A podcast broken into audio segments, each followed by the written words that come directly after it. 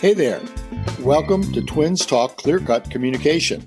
Yes, we are twins. And yes, we are two old guys who should know better than to try to tackle the topic of communication in a podcast. But we're going to do it anyway, and hopefully you'll find it informative and maybe even enjoyable.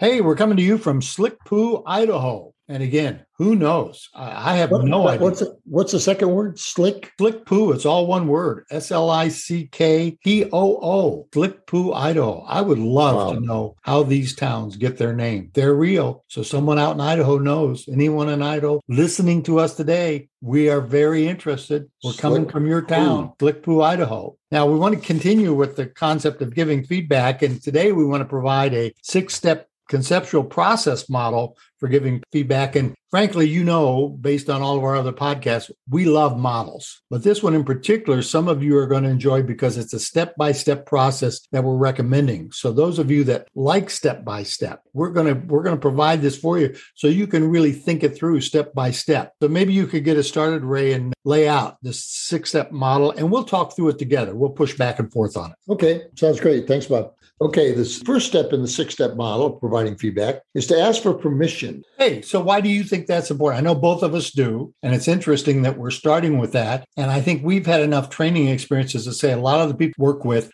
don't start with asking permission. So maybe talk a little bit about why that's important. Well, a lot of people we work with don't ask for permission because they don't think they need it. Mm. I mean, if they're mm-hmm. in a hierarchy, particularly in a business setting, and they're the superior and they're speaking to a subordinate, their presumption is, I don't need anyone's permission to provide this feedback. In fact, it's my job to provide this feedback. Yes. By and large, the reason I always suggest that you ask for permission is twofold. One is that it shows the other person respect. When you ask for permission, you're saying that you see them as an individual who deserves that kind of request uh, and not just be submitted to feedback. R E S P E C T. That's what it means to me. There it is. You got it. Now, did you want to sing the rest of that, or were you no, just? You don't want me to sing the rest of it. You were just inserting that. We will lose the majority okay. of our listeners if I do that. Okay. The second reason I think are wise to ask for permission is when you get it, the other person is now committed to the process. If if they if you don't ask for permission, they can be standoff. They can say, "Well, I didn't ask for this. I didn't think this was a good idea." Okay. Now, let me clarify though, when you ask for permission, you aren't saying that if they don't give it, this feedback is never going to occur. When you ask for permission, what you're saying is, I want to give you a part to play and I want to make sure that this works for you. And part of the reason you ask for permission is maybe right now it wouldn't work. Mm-hmm. Maybe right now they're at a point in their day or they're a point in their energy where taking information in, particularly if it were going to be difficult information to hear, they're just not ready for it. But when I ask for permission, if they were to say, well, now is not a good time, or no, I don't want to hear this, I like to provide some information, I like to share some information, but now be a good time. They say, no, it wouldn't. My next comment is going to be, when would it work? Mm-hmm. Within the next day or two. Okay, whatever my time frame is. I think also from a communication perspective, a third possible reason to ask for permission is it it signals that this is a conversation that what's going to happen next is not just a monologue on your part where the other person is a almost an unwitting bystander or recipient of information without an opportunity to engage in that information. In fact one of the steps in the model is we really want them to get engaged. We really want them. I'm going to, we're going to use the term probably several times throughout this podcast. We want them to own what we're talking about. So that just in a very small way signals this is going to be a conversation in which we want you engaged. So I'm with you. So okay, what about step two? Okay, so you secured their engagement. The second step is that may be a, a big step, Bear, to say we've secured their engagement. Yeah, that's probably overstated. When they say yes, they may not mean it or want to mean it, but they've you can go back to that and say, well, you said it would work. Second step is to, and this is to me probably one of the more difficult steps is to convey positive intent before I start, which is to say, the information I want to share with you, I believe could make you more effective at, or this information could uh, help you be much more successful socially. Okay. But there is some reason you're giving them this information that's to their benefit. I would go so far as to say, if you can't come up with a positive reason for providing this information, you ought to back out of it. You ought not to give it because too often when you can't find the positive reason for giving it, you're giving it as a way to vent your own feelings about the behavior that you're trying to bring attention to. That's the phrase I really like. In fact, you've said it slightly differently in other contexts. If you can't come up with an authentically other motivated reason, don't do it. I love that. I think that's really important that sometimes we go into feedback and we're not other focused at that moment in time. We're self focused. So the preparation, the mindset preparation orientation is you need to be other focused and you need to be motivated. What you're sharing is something that's important to them and good for them. Okay. I got you. Okay. And that word you used, authentic, is really is really key. Mm-hmm. And I'm not making this up. This is not pretend. I'm not trying to come up with something. I authentically believe that this will work, that this will make a difference for you.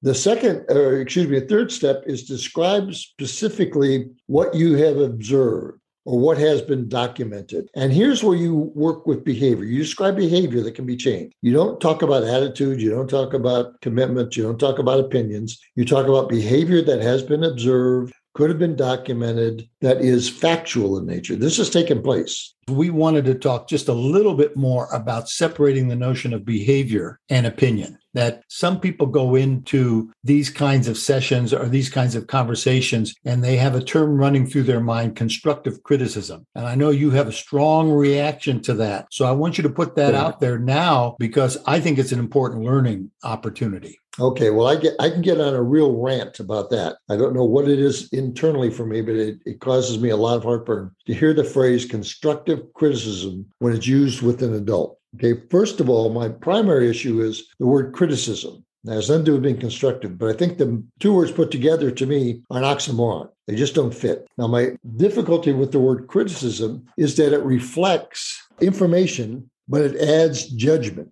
And I think it entirely inappropriate interpersonally for adults to judge one another. I think it fine. I think it very appropriate that we give information to one another. But when we add our own judgment, our own moral conviction about it, I don't think any longer is information. I don't think any longer is feedback. I think in general, it's a cheap shot. What I like about you attacking this issue is there's been a lot of folks that I've worked with that use that term a lot. In fact, they think in that term. They think what I'm giving is constructive criticism. And the thing you are taking issue with in this whole notion of feedback is the term criticism and how it blends or incorporates opinion and evaluation into feedback. And what we're saying is that it should have no part in feedback. Feedback should be informational. It should be behavioral. It should not have that tone in it. And so we want to make it clear out there that if you're one of those listeners who has used that term frequently and thought of yourself as on safe ground to refer to negative feedback as constructive criticism, you may want to put that aside because that, in our opinion, doesn't do you service in providing feedback. Exactly. And, and, and again, to further the rant, I think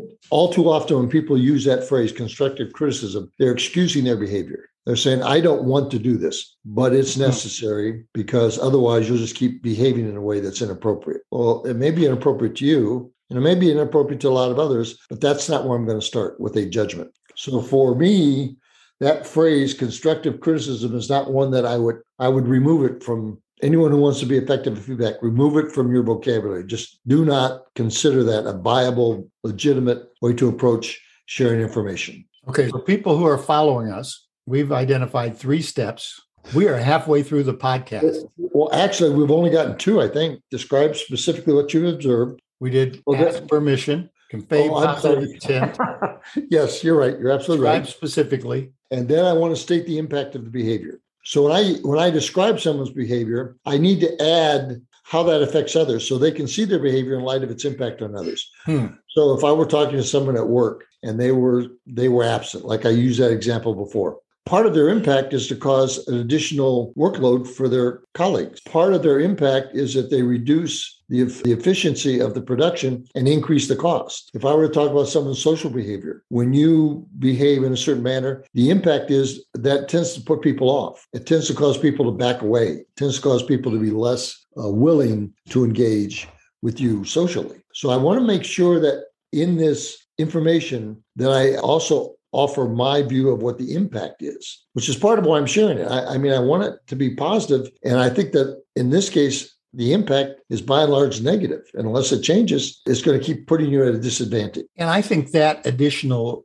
step or that additional concept of uh, stating the impact and consequences of the behavior amplifies the value of changing. I mean, it really does say, hey, it's not just that this is a behavior you might want to think about changing, but here's the impact of it. And that amplifies or increases the inclination to say, hmm, maybe I better change that because it's not having the effect that I want. Yeah, exactly. Yeah, you're way. trying to bring to people's attention what their behavior is doing, and by and large, people don't want to affect others negatively. Mm-hmm. How long should these four steps take? Well, well, now these four steps, I view them as steps that are a monologue, not a conversation. I view these as the most disciplined part of your commitment to feedback, and that it probably shouldn't take more than 90 seconds. Mm-hmm. And my suggestion is that be scripted, that you actually write it out if you can that you make a more than a mental note, you actually have a word for word script so that you know you're on target. Any particular thoughts about why you feel there would be lots of value in scripting this? Well, I think that for a lot of us who are not naturally inclined to want to offer feedback, we can get distracted pretty quickly. We can get into describing something and wander around trying to get some handle on, trying to get some definition to it. And therefore, often we lose acuity. Now, if you think about it in advance, you've scripted it so you know exactly what it is you want to attend to, then you're less likely to become diffuse in your focus and less likely to get sidetracked. And particularly with negative feedback, we're oftentimes uncomfortable. And that discomfort can create for us a kind of wandering or not being able to get to the point. And I've seen lots of people who are reluctant to give very direct feedback. And so what they end up doing is sending all kinds of mixed messages because they're just wandering around. Right. So you've got it scripted down, you're very focused. And the listener can hear this focus and get more directly connected to it. Yeah, yeah, trying to do that spontaneously is just too difficult. Mm-hmm. I mean, use I think a great example when you're going to give a prepared presentation, you know what you want to say to begin with, because if you don't, it's going to go downhill from there. Mm-hmm. Okay, so those first three steps are a monologue. First three steps are scripted. First four steps are scripted. oh, I should explain that sometime. But uh, now we're moving into step five. I'm confusing myself. Sorry about uh, step five. And here's where it becomes conversation. Here's where you engage with the person you're providing information to, a, an opportunity to exchange. And the way that starts is you're asking the other person to respond. A simple question like, What's your read on this? What's your take on this information? What's your view of this picture? That you just as the person providing feedback that you just provided. You're exactly. asking them to speak specifically to the behaviors you've identified that you think they need to take into account. Right. So the, the question is simple. The question you're trying to begin this conversation with is very simple, but the outcome, from my perspective, can be quite profound. Mm-hmm. The goal of step five is that the other person takes ownership for the behavior that's being addressed. Now, if the behavior is problematic, until they own it, it's not going to change. Until they own it, there's not going to be any movement on it. So, your goal as the deliverer, as the person providing feedback in step four is where you get them to take the ownership for their own behavior. And as we've mentioned before, one of the phrases that we like that people could really hold on to in this particular step comes from Voss in his book Never Split the Difference when he says you want to get to a point where they're not saying where they are not saying you're right but they are saying that's right. Exactly. Because when they move away from you're right to that's right you get a sense of ownership. Now it doesn't have to be that exact phrase but what we're really trying to push in this step is a sense of them moving to accepting that ownership accepting that responsibility for the behaviors. And you're listening for or looking for something that indicates that's right